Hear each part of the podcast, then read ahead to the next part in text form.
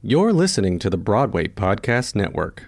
This podcast is sponsored by Cloud Optimizer. As a business owner or IT manager, are your cloud investment costs going up and you don't know why? It's time for Cloud Optimizer. As you migrate your business to the cloud, what you're spending and why you're spending it can get a little hazy. But Cloud Optimizer clears up the mystery and puts the cloud to work for you.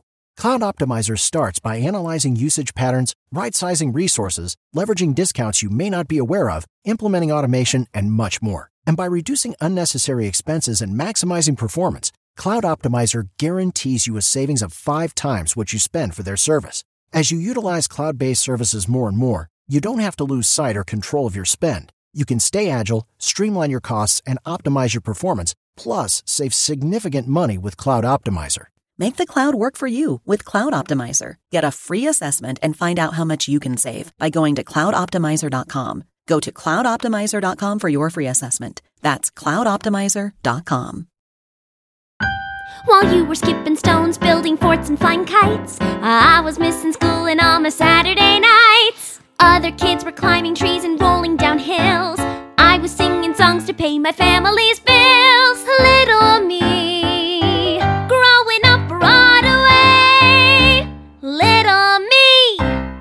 Hello, I'm Marc Tumminelli, and welcome back to the Little Me Podcast. I hope you're following our fun Instagram over at Little Me Podcast. My guest today certainly can talk to us about growing up Broadway. She made her Broadway debut in Chitty Chitty Bang Bang, and by the age of 12, she became the youngest person in history to win the Broadway's historical Gypsy Robe when she was part of the original Broadway cast of In My Life. Her Broadway career flourished as she performed in the original Broadway cast of How the Grinch Stole Christmas, 13 the Musical, the revival of Bye Bye Birdie, and SpongeBob SquarePants. Off Broadway, she appeared in David Bowie's Lazarus, and recently originated the role of Violet in the national tour of Charlie and the Chocolate Factory. Please welcome Bryn Williams. Hi, Bryn. Hi, Marc. Thank you for having me. Did I get most of that right? Yeah, definitely. I was like, okay, I think I did that. I did that. It's crazy listening to it like all one right after the other. It's one of those things that you don't appreciate until you can look back at it. And yeah, I used to get really embarrassed about it and like try to keep it a secret that I had done all these Broadway shows. But I'm, I'm at the point now where I'm like, yeah, I did that. That's really cool. You have like such an interesting story because this is not, you know, a lot of kids do Broadway and they do one show and it's really cute. And then maybe they don't book for a minute, but you are have really not stopped working. You are like just a powerhouse since you're a little kid. So um, talk to me about, you know, sort of how it all got started for you and that, you know, you're still here doing this and it was not just a cute kid. You are an adult actor who's still working on Broadway and Broadway national tours. So tell me how it all kind of got cracking for you. Yeah, definitely. So, um, my mom was a performer. My mom danced with the New Jersey Ballet for like years and years. And um, when we moved to Maryland, um, she missed performing. And so she found this like local dinner theater where they were doing a production of Big River. And my mom went and auditioned. And the director said, Oh, by the way, we're looking for someone to play Betsy, who is like the slave daughter in the show. And my mom, knowing nothing about Big River, said, Well, I have a daughter. She's never done anything like this before, but she's cute and well behaved. So, and, and, uh, the director was like, Yeah, sure, bring her in. And so my mom brought me into audition and I booked it. And um, after the show ended, like after the run was done, I just wanted to I wanted to keep doing shows. I didn't understand that okay, this show is done now. And I said, "Mom, when are we going to do our next show?" And so she kept putting me in shows um anywhere How old were you in that first Big River? How Oh, the first in Big River I was 5. Oh my God. Okay. Yeah. And so I was I was really really young and um in the original Broadway production of Big River, Betsy is played by a grown woman, like she's an adult. And what this director did was um, because in the show, uh, Betsy gets sold away from her mother, whose name is like Alice, I think. I think it is Alice. Good, It's good memory. Oh, thank you. and um, so Betsy gets sold away, and it's like this real traumatic. It's, it's, it's this real traumatic thing for um, for Huck. And um, in the show, the director was like, what if this was a kid? That would be way more impactful if it was a kid. And so it was five year old me getting torn out of my, you know, my mom's arms. And it was like, and I, I was having so much fun with it. I didn't really understand the significance of what was going on. But yeah, that role was mine. And I got to say, Mama, Mama, and cry as I like went off stage. And then um, what the director did was she just kind of divvied up the songs that Betsy sang to some of like the other ensemble members and some of the other uh, the other black people in the show. But it was so much fun to do and to be a part of.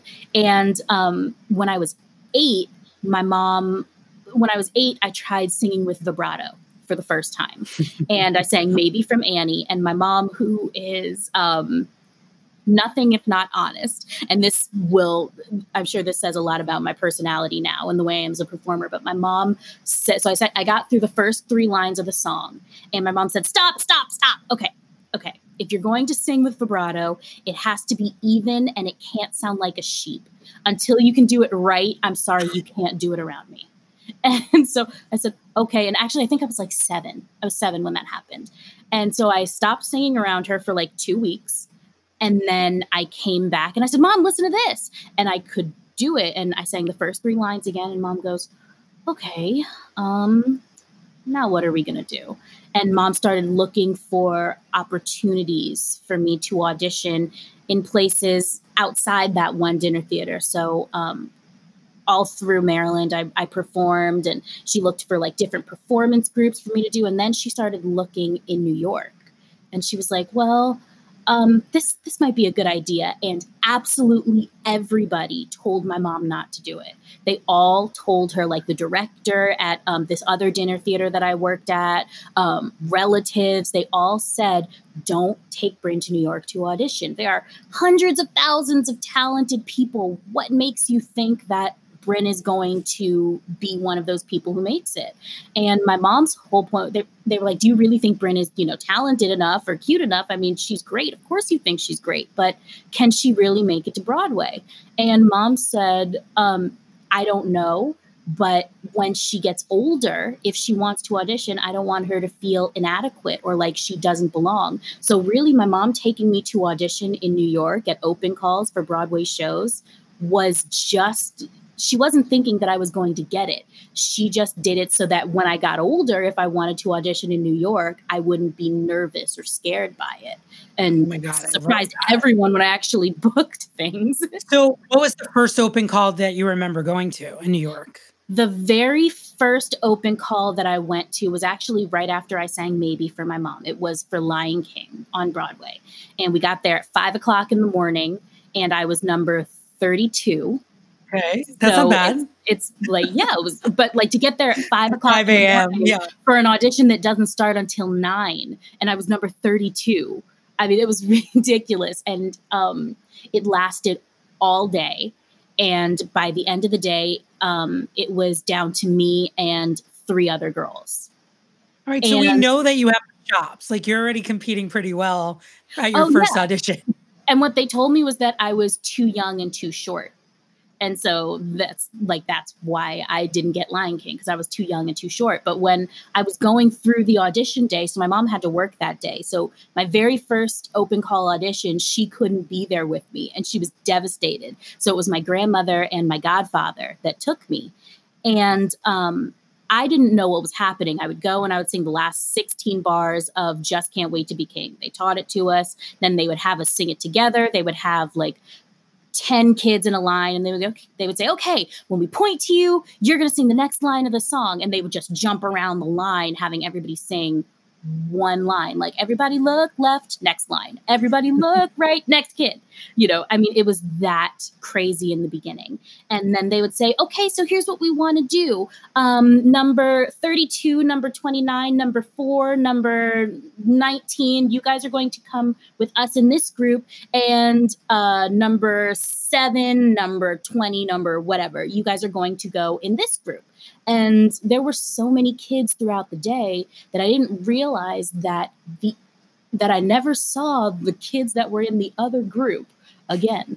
and so I didn't you realize slick about cutting kids. That's they good. were they were slick about cutting kids. And good job, Binder casting.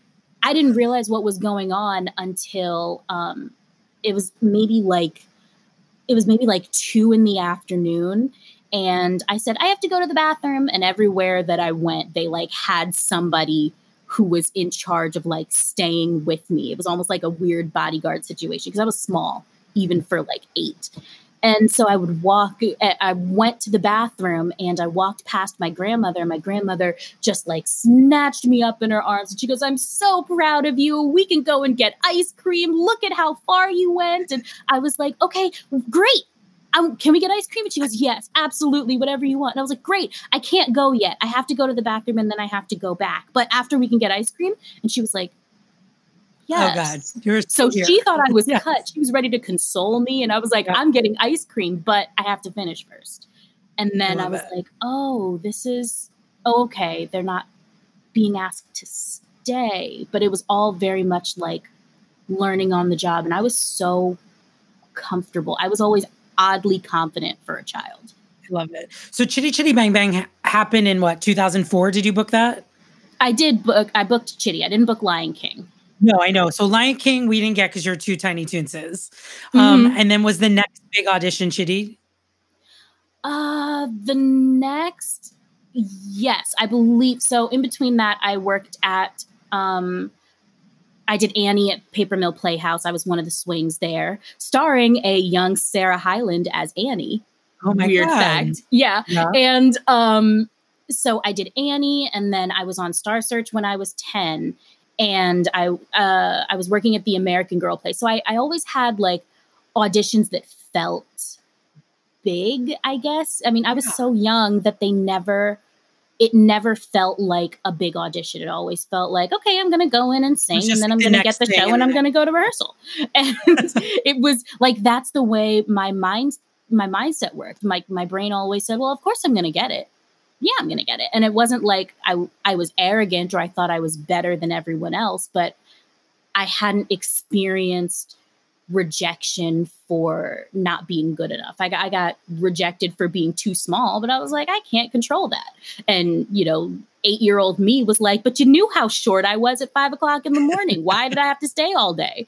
Um, but yet uh, Chitty, I actually auditioned for Chitty and Hairspray at the same time. And I booked Hairspray, but I turned it down to do Chitty. Okay. Do you wish that you did something differently with that one? no, because it wasn't the it wasn't the original cast of Hairspray. It was like okay. one of the replacements. And um I and my girlfriend likes to be an original cast. I love an original cast. I've never been a, re- a, replacement. The closest I got to being a replacement in a show was doing the Charlie and the Chocolate Factory tour. But even but that, I but you originated the tour, yeah. Yeah, I originated the yeah. tour. But um, yeah, Hairspray had already been open for like a year or so, and um, for Chitty, I got to experience all of the opening night stuff. Well, first of all, I grew up watching Chitty Chitty Bang Bang. That was one of the yeah, things so that my mom let me watch. Booking that show. What did it feel like to finally book a Broadway show after doing all these really great things and working at Paper Mill? And now it's like original cast of this huge Broadway musical coming in from London. so you're you are going you are going to kill me. So I was working at the American Girl place, and you were in the show there. Yes, they yes. they used to have Just a to theater. Clear, listeners, she oh, wasn't oh, yes. like doing the hair of the dolls, or she was. no, they they had a theater the on like they had a theater on the third floor of the American Girl store on like is it on Sixth Avenue? Yeah, I went to the closing of that show, like yes. the last day of. I don't remember what it was called, but yeah. And so um, I did the American Girls Revue, and so I played Addie, the little black doll, of course, and um, and as I was doing, um, as I was doing American Girl, first of all, it was so much fun. There were all of these girls in the cast. There were 50 girls that would like rotate out each yeah. girl. Yeah. And um, what they were doing was um, there was a holiday show coming up. And so um, when I was auditioning for Chitty, I was also auditioning for the holiday show within the American Girl store. And I told my mom, I was like, I was like, I don't really want to do it. Like talking about Chitty Chitty Bang Bang. I was like, eh, I mean, it would be fun, but I'm I'm already doing American Girl. And she was like, Bryn, this is Broadway. And I said, I know, but it's the holiday show because I'm a huge Christmas person. I know we're getting to it. Don't worry. and so My list I- to talk about you. and so when I booked when I booked Chitty, my mom was like, my mom was like, Bryn, you're gonna be on Broadway. And I was like, but I had already found out that I booked the holiday show at the American Girl Place. And so I was like, well, I can't do it if it interferes with the holiday show. And thankfully it didn't. And so I didn't have like it didn't do- you did both? interfere. Yeah, well, so the holiday show was in, you know, October, November, December. And um Chitty started rehearsals that like February. So it like just barely missed. It just barely missed. Okay, so talk to me about Chitty Chitty Bang Bang. What uh what do you remember about those first few rehearsals of this like huge show? I I remember it just felt like everything felt like another rehearsal to me.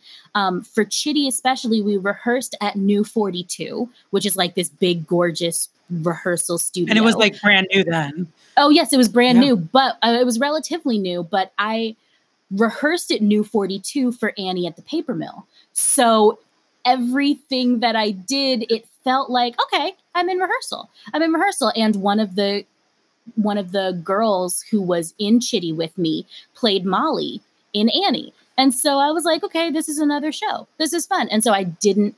It, it didn't. I didn't really understand the the weight of being on Broadway and the privilege of it and and how how cool that was to get there.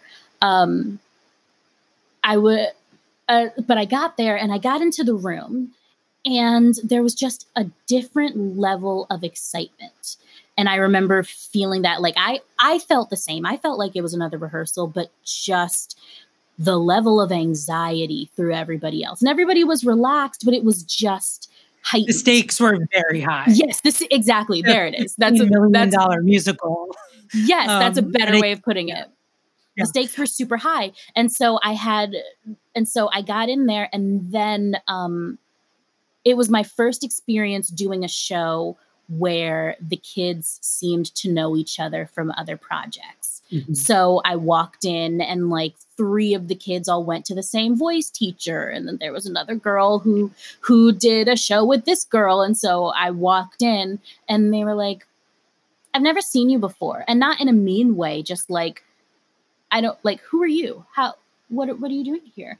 And so I started feeling for the first time I felt out of my element and so what I and, and I just I yeah I felt out of my element I felt a little um not like I didn't deserve to be there but just a li- I was very self-aware of the fact that it was my first Broadway show and that everything else. Like I did Annie at the paper mill but I didn't realize how big paper mill was then. And even then mm-hmm. I was a swing so I didn't perform every day. And, and in the mind of a kid if you don't perform every day then are you even doing the show?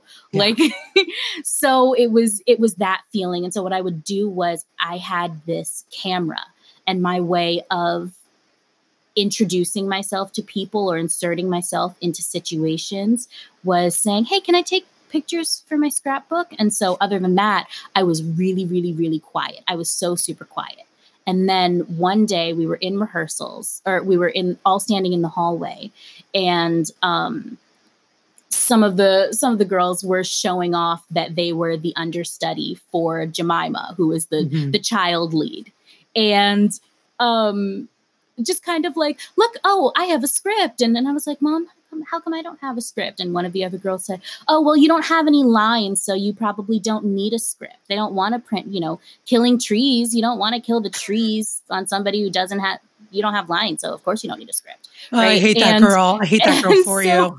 and so um my mom who who has always been queen of of petty um kind of looks over at the script and it just so happens that the page that the girl has open um in the script there is one line and printed into printed into the script it says Bryn Williams and so mom was like oh look Bryn has a line right there. It's printed into the script. And then we left, and mom was like, wait, you have a vocal line. You have a vocal line. So I spent the entire first week being very upset that I didn't have a solo.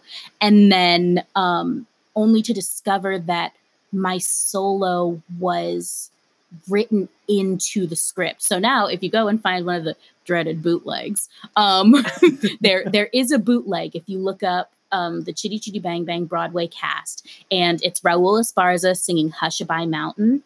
And at the very, very end, he sings on Lullaby Bay. And then there's this voice that sings, Come to the fun fair. And that's me. I have an offstage solo. And then I sing, And watch your boat on Hushabye Mountain sail far away. And it was the coolest thing to have that offstage solo. So it was, I have so many crazy and fun memories of Chitty Chitty Bang Bang. So, like, I love hairspray, but looking back, I would have done everything exactly the same. When that show that show had some problems during its run with the car and flying and there was you know it's like a it was a huge show and it you know there was a lot of buzz about it. What do you remember about that? Like things not working and how much did they tell the kids was going on and things like that? Um we always knew when things went wrong. We always always knew. And it was mostly because we could like mostly because uh, our dressing room was was right next to Jan Maxwell's dressing room. Uh, the late great incredible I, Jan Maxwell. I cannot say enough about that wonderful, brilliant woman. Like she was just a force and so yeah. funny and so and brilliant so, in that show. Yes. Like I can I can see her performance like as if I saw it last night. It was so clear and clean and yeah. gorgeous and hilarious. Yeah. She was phenomenal. And so um when when things didn't go wrong, uh, when things didn't go right, rather, um, a lot of the time what they would do is they would pull Raul Esparza and Jan Maxwell and um, one other principal. So it would be like Chip Zien, who mm-hmm. is, I mean, we had so many Legend. great, phenomenal, yeah. legendary people in that show. And the three of them um, would go up on stage and just talk and entertain the audience when when things didn't work. So for the big things, for the big malfunctions, um, they would bring down the curtain and then send out our our stars to go and entertain the audience until it was done. But I remember one of the biggest malfunctions that comes to my mind was um it was the very very very end of the show and everything is timed to music and um the child catcher has been defeated. Spoiler alert, apologies. Um, and the car is flying away with Jeremy, Jemima, Raul Esparza, and Erin Dilly. And um, the whole audience is singing, Oh, you pretty chitty bang bang. And it's, you know, we end fine for fendered friend. And that is the end of the show. The car is all the way upstage, curtain comes down. Well, partway into the into that finale the car stops flying. So it didn't drop. It just it, it was like everything turned off. The lights turned off. The wheels stopped turning. It just there was there was nothing. The the car just stopped and it was over the audience. And Erin Dilly had this line where she just had to say what? And she and you could hear in her voice she goes what? like that. and at that point, we all looked up at the car and we are like, the car is not flying. What do we do? And so we just had to keep going. And, um, but the, the way that the machinery was, we couldn't really continue with our blocking because the car had a very specific flight pattern and, and we needed to not get crushed. And so I remember the adults all kind of pushed the kids very gently to um, towards the edge of the stage, like towards the wings, away from the car, the car. because we weren't sure what was going to happen. And the car like reset itself so it reset back to the beginning of the flight, and then it had to start the flight all over oh, again. My God, perfectly timed that we stopped singing, and the car kept flying. And so we turn and we look at um, in the orchestra pit and uh, Christian uh, Kristen Blodgett, who is a wonderful music director. I Yeah. love her dearly. Um, she looks at everyone and she whispers something to the orchestra and then she makes a hand hand gesture like we're gonna sing it again and so we started the whole finale over again and if you know chitty chitty bang bang it is the same melody Being over and, And- over again. same words over and over just oh you pretty chitty bang bang chitty chitty bang bang we love you and are i mean so just like that for like a half happy and hour. jolly yeah pretty much and Oh my god. it, it was the show that wouldn't end Oh my god. So you in my life was that same like is the next year or the same year? it was the did same you- year Yeah, I so you booked that right away. I left Chitty to do in my life. And that's that's one thing that I just realized um like not that long ago. I booked 3 Broadway shows in the same year So and performed in two of them. And so um in my life that was another one of those things where um I was auditioning for in my life and I was having so much fun in Chitty that I was like, Mom, I'm not going to take in my life. I'm not going to leave Chitty to go and do in my life. And mom was like, Yes, you are. And I was like, No, I'm not. and that was the one, def- like my one defiance of, you know, like towards my mom. I was like, I'm not to. well, I guess she won because you did it. Yeah, well, well, my mom played dirty because what happened was um, in Chitty or in in shows with kids in general, you know, there's a height clause, so Mhm. it's written in that if the kid gets taller than a certain height, then they can invoke the height clause. right, yeah. and um, I, if you believe it, because I am now all of five foot three, but um, when I was twelve, I had a growth spurt. And so there are videos where you can see us singing teamwork and we all go out onto the passerelle, like onto the lip of the stage. And I am a good head taller than everybody else. And so what my mom did was mom said, listen, um, either way, I am pulling you from Chitty Chitty Bang Bang. So you can either leave and do a show that's three blocks away, or you can leave and we're going back to Maryland. And I was furious because my mom wanted me to leave on my terms. She thought it would And be not more damaging. Tired from being too tall. Yeah. Yeah, she thought it would be damaging to my psyche, you know, and it probably would have been. But um, so she Well, was in my life damaging to your psyche? Can we talk? Let's talk about that show. the show that everyone on Broadway referred to as the Lemon Musical. Well, because there was these huge lemons in the marquee, and Yeah, yeah, Um, we were it was a wild experience. So for an audience member, so I'm dying to know what it was like to be part of that historical. I mean, I can say flop musical. yeah, Um, it was definitely a flop. It's not a fine. secret for you, Bryn. We- I'm sure you know. well when i was when i was in when i when i did in my life and i noticed this with like movies um i had never seen a show that i didn't like i just like i had never seen when you're a Yeah. kid you didn't you never see a movie that you don't like you have You're like, oh my god, this is the best. This is my favorite. Yeah, Yeah. everything.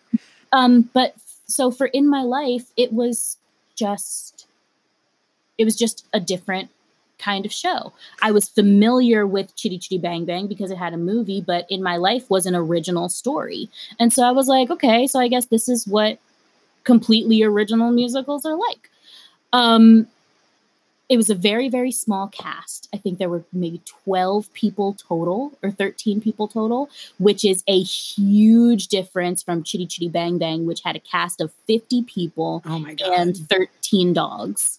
okay. Um, so I went from this huge cast to this really, really small cast. I was back at New 42 um, rehearsing. So I'm like, oh, look, I'm back here again. And That's your spot. I thought I thought that was where all rehearsals happened, and that so I didn't realize how like that's how you knew a show had money. Like if you're rehearsing a new 42, Your show you has have money. You have that. You have those producers. You have those good producers.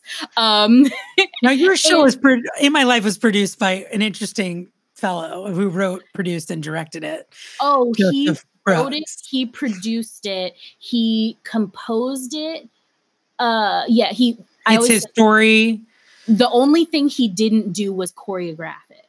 Well, thank God. Because he also directed it. So Yes. yeah. Um what was he like, Joseph Brooks? What was he like to work with? he was a very he was a very interesting person um i because for in my life i was in the ensemble and i was understudy for vera who was the the child principal um so i didn't really i didn't really get to work with him. You know he was very very focused on on the show and Mhm. on the people who were on the stage at that moment. And it was it was really honestly it was really hard for me in the beginning going to In My Life because i went from having you know 12 other kids in the cast with me to having one other kid in the cast.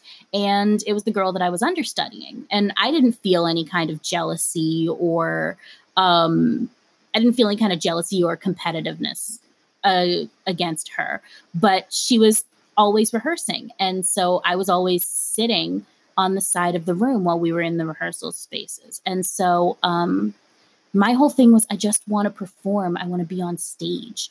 Um but what we so i this one time that she had to like leave early for a press event or a doctor's appointment. There was something going on where she couldn't be there for one rehearsal and i was so excited. And so i jumped up and i did the whole opening number with no rehearsal in the rehearsal space and i was already off book because like what else was i going to do? I had one character to learn.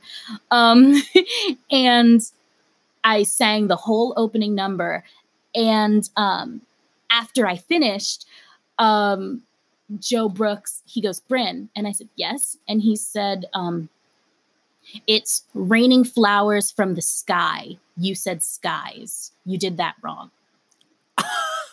And i said oh okay. I'm sorry. And now mind you it was already up on its feet. So i was doing blocking. You I like was jumping in. Yeah. I jumped in and I knew everything, and he zeroed in on skies.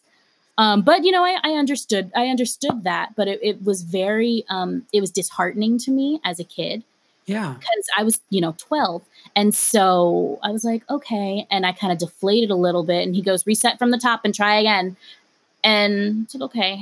And um, so we went back to the top and did it all the way through again. And I got it right. And at the very end of rehearsal, oh my gosh, I'm going to tear up thinking about this. But at the very end of rehearsal, um, Christopher Hanke, who was the star of the show, he was just like, I just want to take a moment and uh, acknowledge Bryn and thank her for all of her hard work. You jumped in and you were such a pro. And like the whole rehearsal room like applauded for me.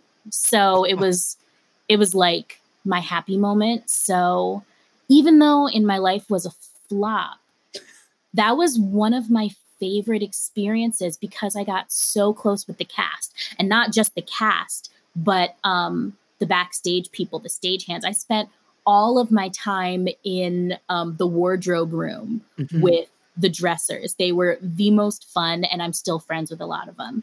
Um, so it was a great experience. Plus, it was uh, John Groff's Broadway. I was just going to say Jonathan Groff was a swing in that show. yeah, he was the Yeah. swing and he was the dance captain. Oh my God. And so yeah, so I I actually never got to perform the role, but um, I spent a lot of time with Jonathan, and I just I adore him. He is the sweetest person in the world, and One of the best people in show business. Yeah. I, I always say I, I discovered Jonathan Groff because I had a huge crush on him. I had the biggest crush on him. I was 12 and he was like 19 or 20.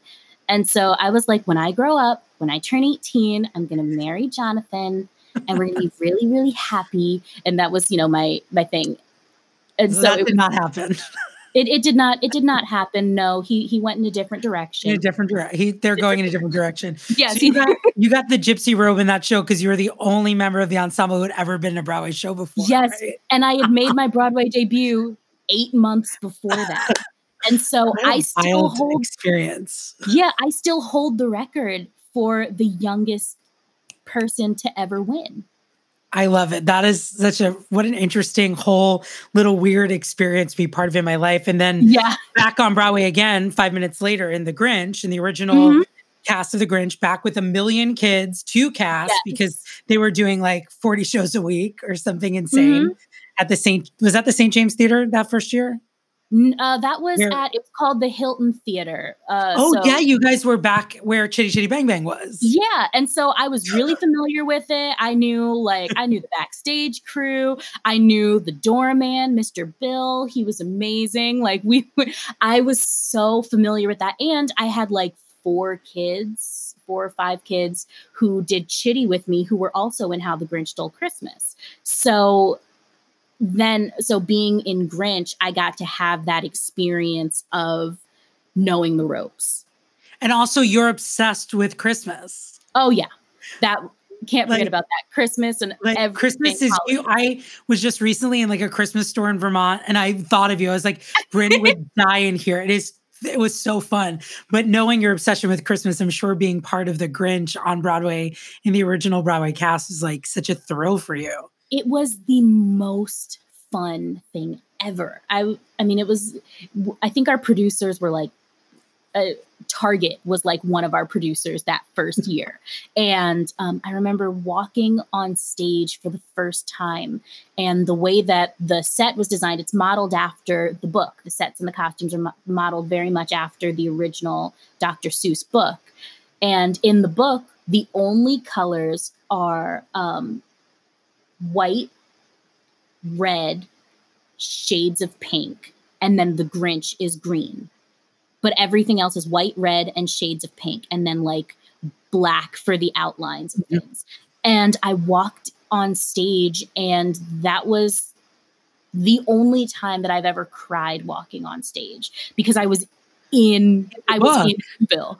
Oh, Yeah, and I was like, I am a who. It is Christmas, and the big number that the kids got to perform was um, it's called Whatchamahoo, and it's the Grinch's nightmare of what Christmas Day is like.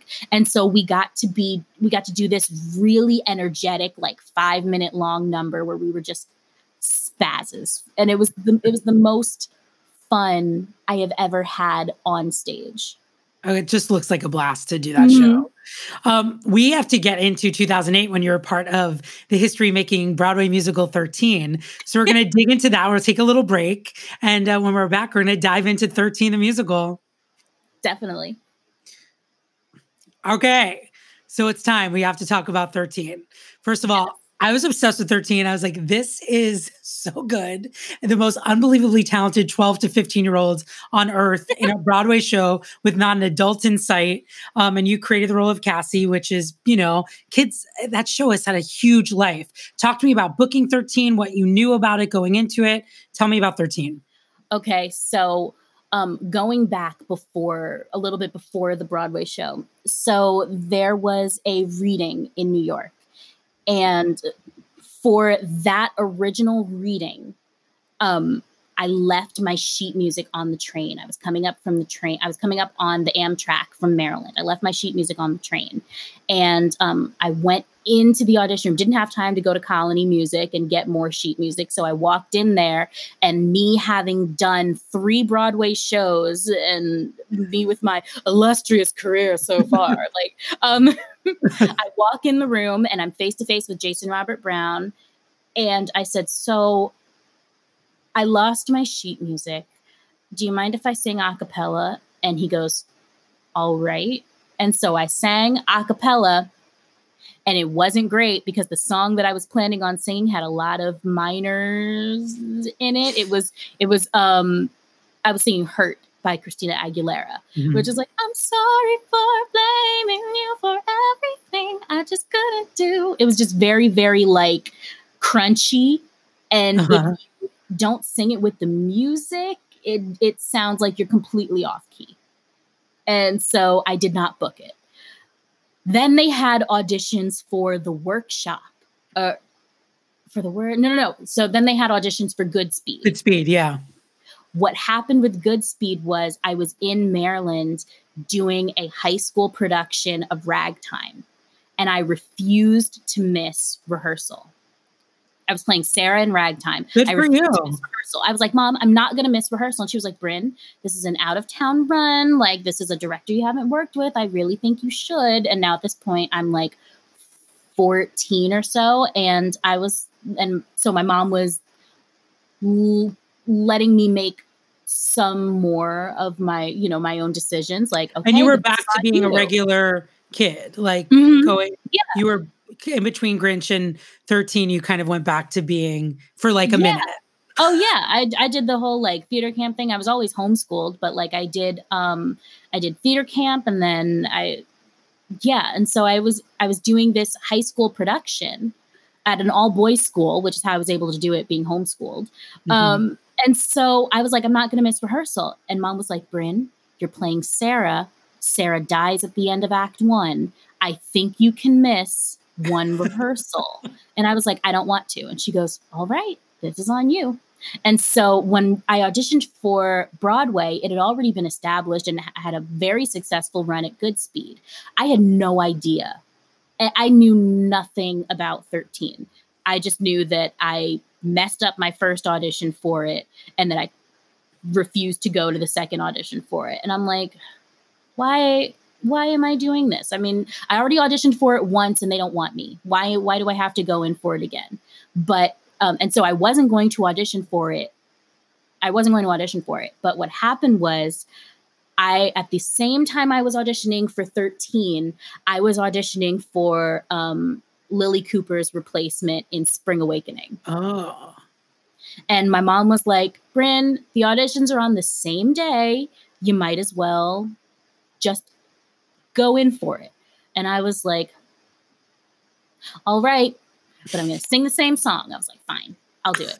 And now, so I was auditioning for 13 and um, I was very, very nonchalant about it. I was like, okay, I mean, it wasn't that I didn't care about it. It was just, I was very, very comfortable. I was singing the songs that that I had been auditioning with for a while, and I really, really, really wanted Spring Awakening. yeah. That's that's my secret. That is my deep dark secret that no one knows. I wanted Spring Awakening. I wanted to be Martha in Spring Awakening. And so I would go from my from my Spring Awakening audition to my callback for 13 to my work session for Spring Awakening with Kim Grigsby to Oh my call- God. to my dance callback for 13 to the director's callback for Spring Awakening. And this is all in in over the span of 2 days if not like in the same day. Like it was a lot of bouncing back and forth for these auditions. Did you hear about 13 first? Um like in terms of if like, I got it. did you? Yeah. Did you know you had an offer for 13 while you were still waiting on Spring Awakening? Um, no, I didn't. I got both of I got information for both shows at the same time. Okay. And so what happened was I booked so my mom said, "Okay, so I have good news and bad news." And I was like, "Okay." And she goes, "Well, you booked 13." And I was like, "Okay." And she goes, "But you didn't book Spring Awakening." Devastated. Oh my god. And god. now, up until that point, when mom said, Hey, what, what are you going to do if you book both? Which one are you going to do? And I said, Oh, it doesn't matter. I'll leave it up to you guys. You know, like whatever you think is best for my career. I didn't realize how badly I wanted Spring Awakening until I didn't book Spring Awakening. yeah. Because here's the other thing I had done shows where I would sit and watch other people sing and I didn't get solos other than Chitty Chitty Bang Bang, where I had an offstage solo of two lines that I was very proud of and still proud of to this day. Um, I didn't get to sing. I didn't, I mean, I got to sing in the ensemble, but I didn't get to have a solo. And so I was excited for Spring Awakening, where it is not a happy show. It's very dark and gritty. And, um, and every teenager wants to be in it. You know, yeah, that I mean, thing. it, Spring Awakening was the Dear Evan Hansen of Mhm. When I was a kid, you know? And so I, I just wanted it so badly. And I didn't get it. And then on top of that, I booked 13. And then I started feeling guilty because I knew that the show had a production in Goodspeed. And so then I started feeling like I took the role away from someone else. And to make matters tough. worse, I knew the girl who did it Me too. you know and i was i was so upset and i was like i I mean, I even first, I even was like, Mom, if I don't take 13, will they give it to her and let her do it? Because, you know, she really wanted that Broadway debut. Yeah. And I was like, I, I feel like I don't even deserve it, you know, because I get, I'm not doing anything in it. And mom was like, well, you never know. Like, and so she gave, they made like a 13 novel. hmm And so she got me the novel and she was like, okay, they say you're playing Cassie. So read the book and um, see where your name pops up. Spoiler alert, the name Cassie never appears in the graphic or in the novel. And so I'm like, they don't even mention my character's name in the book. So when did Brand New You, which is like your big song that you Mhm. sang with Ariana Grande, no big deal. Um, that was the closing of 13, which was a number essentially for you two. How did Mm-hmm. that song come up? Did Jason write it during the rehearsal process? So, from what I know, it was a number that had already been written and was in the LA production, the the LA Mhm. production, and then um, was taken out of the show for readings and workshops and wasn't in Goodspeed. And he put it back into the show. But we had no idea what was going on. So, like, my first couple of rehearsals for 13, my mom so I remember my first, my very first 13 rehearsal. Afterwards, mom goes, So, Bryn, how was rehearsal? And I was like, Oh, it was good. I'm off book. And she goes, You're off book? And I was like, Yeah. And she goes, How were you off book already? And I looked at her completely deadpan in the face and I said, Count me in, count me out. Hi, Brett. I want a Wonder Bra. Uh. Completely deadpan. Yeah. and she was like well that's great i mean i was just i was just very um grateful to be on broadway again but it was i i was a little disheartened at watching everybody else get to have like solos and moments to shine and i didn't get to do anything so it was two weeks into rehearsal that jason um that Jason called me into like one of the the side rooms and he was like, "Hey, so we're thinking of putting the show uh, the song into the show and I just want to hear your voice your voice on it."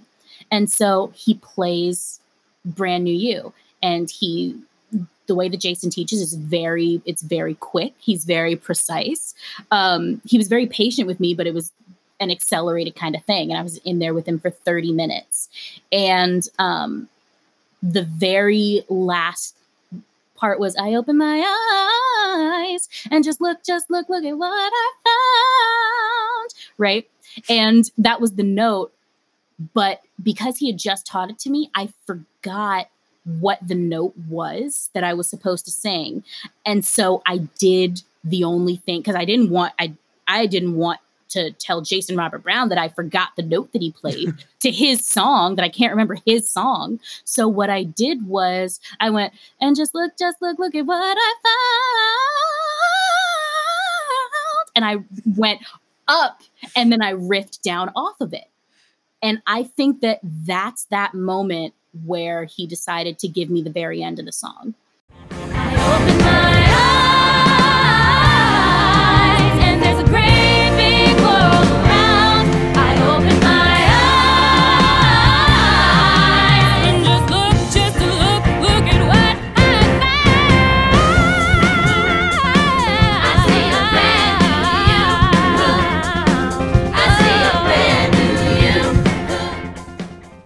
So then you were back on Broadway very quickly after that in Bye Bye Birdie, where you played Ursula Merkel. So you had some lines and a monologue. I did, but I was when I got cast, I wasn't cast as Ursula initially. Oh no. I was I played I was Nancy. And Oh, what that's not good happened enough for you, was- Bryn. What happened was a week into rehearsals, um, and it was another thing. So at that point, I had told my mom and my manager that I didn't want to do Broadway anymore. I was like, I I can sing. I'm just as good as everybody else, and I can act and I can dance, and I never get any lines. And I was really frustrated. And so I said I didn't want I didn't want to do Broadway anymore. But I did the workshop of Bye Bye Birdie, and my manager said, you know, it's not really good form to they've they've bumped you to the final callbacks. You need to at least go and show your face so you don't anger casting. And I was like, all right. So I auditioned for it and I booked Nancy. And I was like, who could have predicted this? I'm in the ensemble. Who could have predicted being in the ensemble again? You know? And so um, I got into rehearsals. And um, a week into rehearsals, the director, Bobby Longbottom, he calls me in and he says, okay, Bryn, so we're auditioning second Ursula covers. And I was like, really? Second. yeah, he said second Ursula covers. And I was like, really? Okay, yeah, sure. And so he said, I want, so he had me read the Ursula monologue again. And I did it. And I was like, this is so cool. And I called my mom and I was like, Mom, they're they're considering me for second Ursula cover. My mom's like, that's great. I'm like, this is this is so cool, you know, because at least I'm understudying someone. Because in 13, I I was the only um, I was the only girl in the show that didn't understudy someone else. I saw that than, last like- night when I was doing some 13 dive for this interview, and I was shook. So Yeah. that's insane. But so I didn't, uh, other than like Allie, who played Patrice, Delaney, who played Kendra, and Liz, not- who played Lucy. Like they were the leads. So, but um, yeah, so I didn't understudy anyone, and so I was like, I get to. I might be, I might understudy Ursula. I might get to go on one day, you know. And so she's like, "That's great." So, um, what Robert Longbottom told me in that room was, he said, "Okay, so um, don't mention this to anyone. All will, all will um, show itself in due time." And I was like, a little cryptic, but okay. Okay. Like, me just, all right, sure. And immediately called my mom. They're looking at me for second Ursula cover, but it's a secret. I'm not supposed to talk about it. It's she's like, great. so when And did then they tell you you were Ursula? the next day, Okay. The literal next day, and my strong sense of guilt kicked in. And I was like, but I I was like, is is the other girl okay? You know, she is she okay? And he goes, There's a change. Ooh, And I'm very happy about that change. okay. And that was all the information I ever got about it. To this day, I don't know what happened or why. I mean, the the girl who was playing it, she was a very very sweet girl. She had a impressive career on her. Um, she she was older than than the rest of us, but like she looked the same age everybody else did. I still have no idea why I was moved up. Well, you were brilliant. It was so fun. I love Bye Bye Birdie. It's always like Thank you. such a joy. Yeah. I'm sure that was like so fun to do on Broadway with John Stamos. Oh yeah. I mean, were you a big Full House fan? My sister was a Full House fan. Got So I knew of John Stamos and like I knew Uncle Jesse, of course, but I didn't um I wasn't I've never gotten starstruck. Starstruck. I, I get starstruck over very, very specific people. I got starstruck over Bill Irwin because Okay. he played Mr. Oh, yeah, he was Mr. on Elmo's yeah. World. Yeah. And he played Mr. McAfee. So I was starstruck over Bill Irwin. Wasn't starstruck over John Stamos until he walked into the room and I was like, Ooh. You are gorgeous. Gorgeous. Oh my God, I'm obsessed.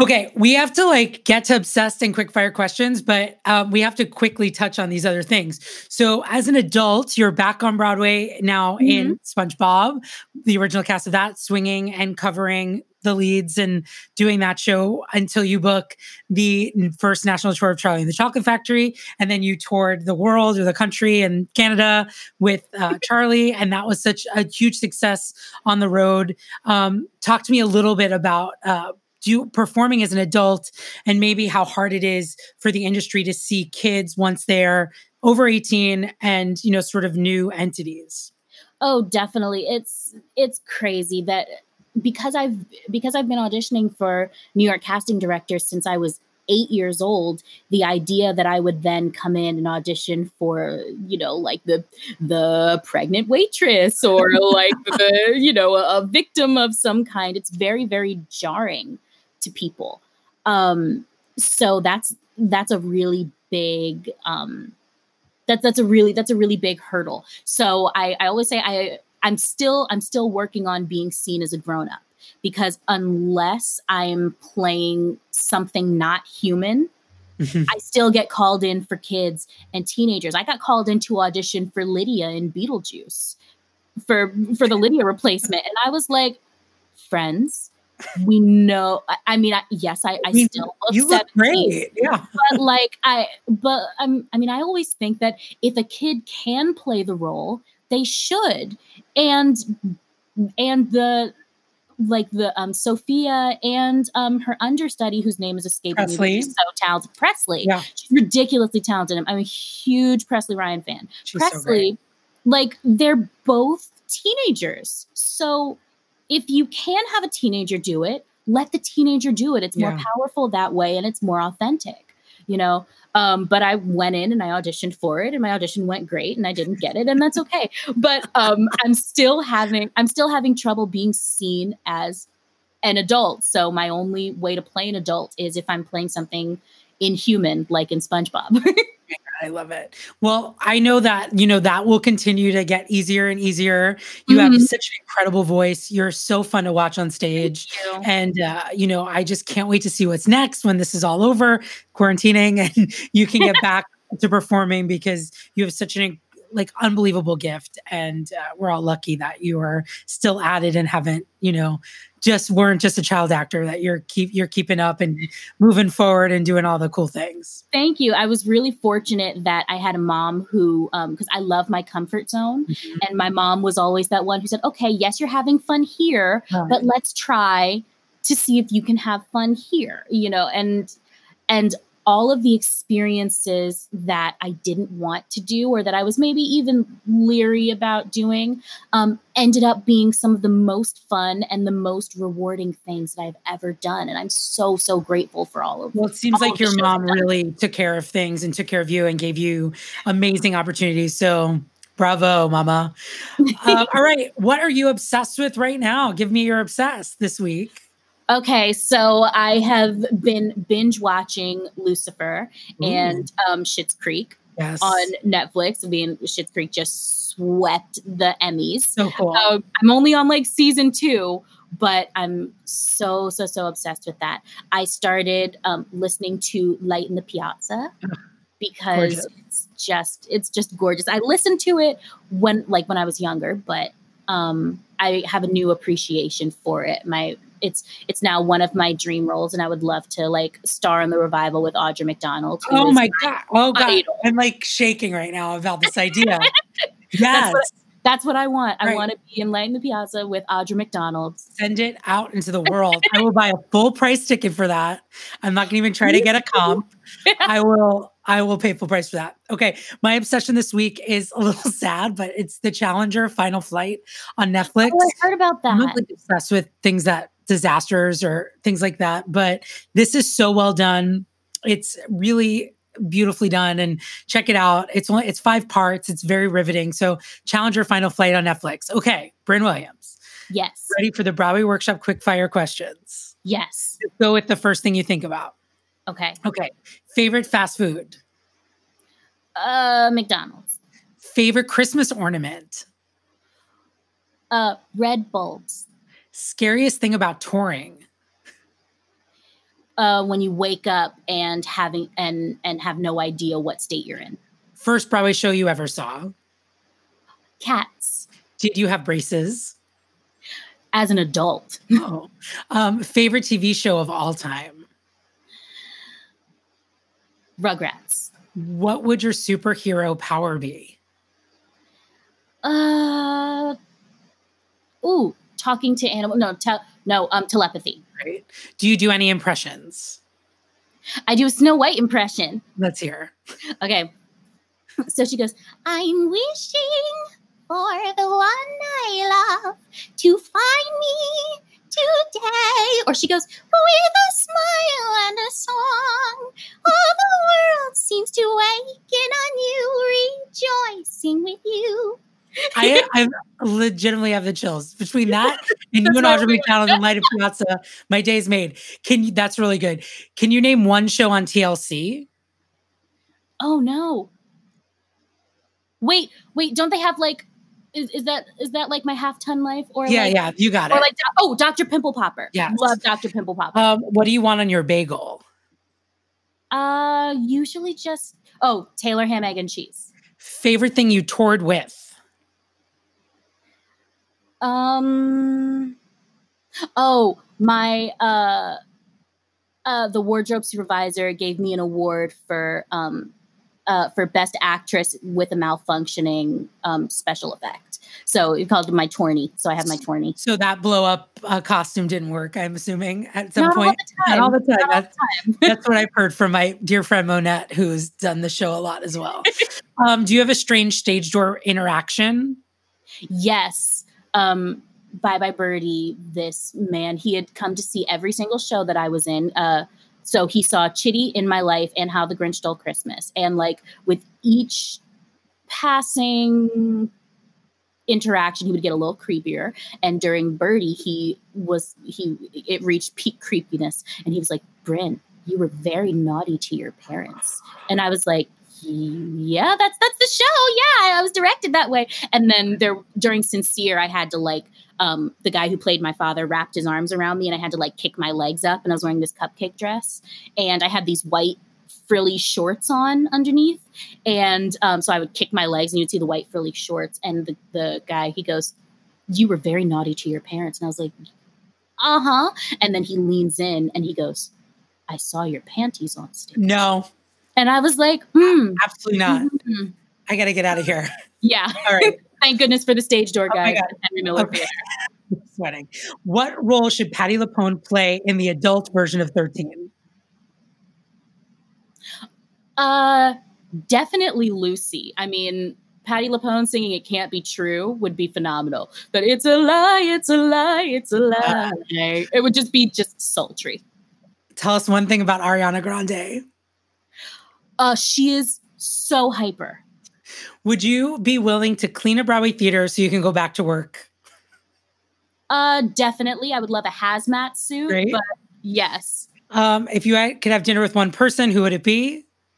Audra McDonald. Favorite in between show food?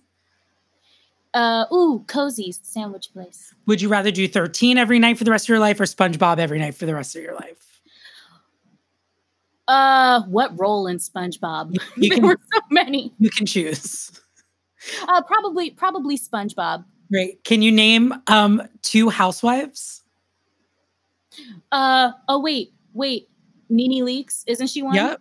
And and I don't, I don't know. Okay, that's There's fine. got to be another one, but I know NeNe Leakes because I said what I said. I said what I said. Um, can you give me one line of Sandy Cheeks? Oh, um, ooh. Oh, oh yes. Uh, we can find a way to halt the exponential increase of pyroclastic flow in the subterranean magma chamber. Great, thank you. The longest line. Have you ever left a show at intermission? Never left a show at intermission. No. What movie can you watch over and over again? Uh, The Truman Show. How many days is it? Let me do this again. How many days is it till Christmas? Uh, it's uh 94 Yes. hours. Yes, you got it. oh my God. That is, okay. Brynn, I'm obsessed with you. Tell the people where they can follow you and find out what you're doing. I know you're also an incredible teacher, which is how I met you working at Broadway Workshop. So I know you can coach with Brynn and all that, but tell people where they can find you to get in touch and get more information. Yeah, definitely. You can find me on Instagram at, at Brynn Will. And there are two N's in my name, so B R Y N N Will, or on Twitter at Brynn Williams. Um, or any I these- also have like a fan page on Facebook. All right. If any of these theater kids want to coach with you, uh, do they just drop into your DMs?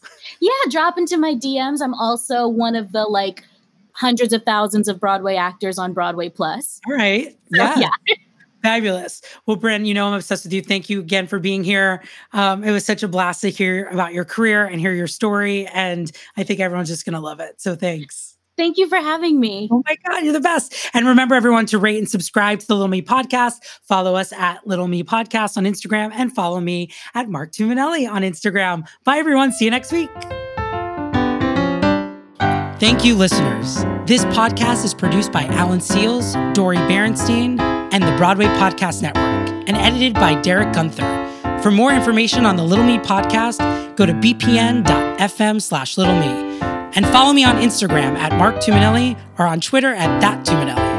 And for more information on workshops, classes, and everything Broadway Workshop, go to BroadwayWorkshop.com. Thank you for listening. Have you ever wondered how your favorite performer actually feels? Well, here's your chance. Welcome to The Quiet Part Out Loud with me, Bobby Steggert, Broadway actor and now a therapist to a whole host of Broadway creatives. Part interview, part therapy, this is not your typical podcast. We'll go right to the heart of things with some of your favorite artists what they still struggle with, what lessons they've learned, what they haven't figured out yet. There's enormous power in saying the quiet part out loud. Are you listening? Hey, it's Leslie Odom Jr. here on the Broadway Podcast Network to tell you about the Rise Theater Directory, a program of Maestra Music. Rise is a national online resource designed to connect and empower backstage and administrative and creative theater professionals from underrepresented backgrounds. If you work or aspire to work in the theater community, this can help you find your next project. And if you hire theater professionals, search the Rise Theater Directory to find your next team. Create your profile now and get more information by visiting risetheater.org. That's theater with an R E R I S E T H E A T R E dot org because only together we rise.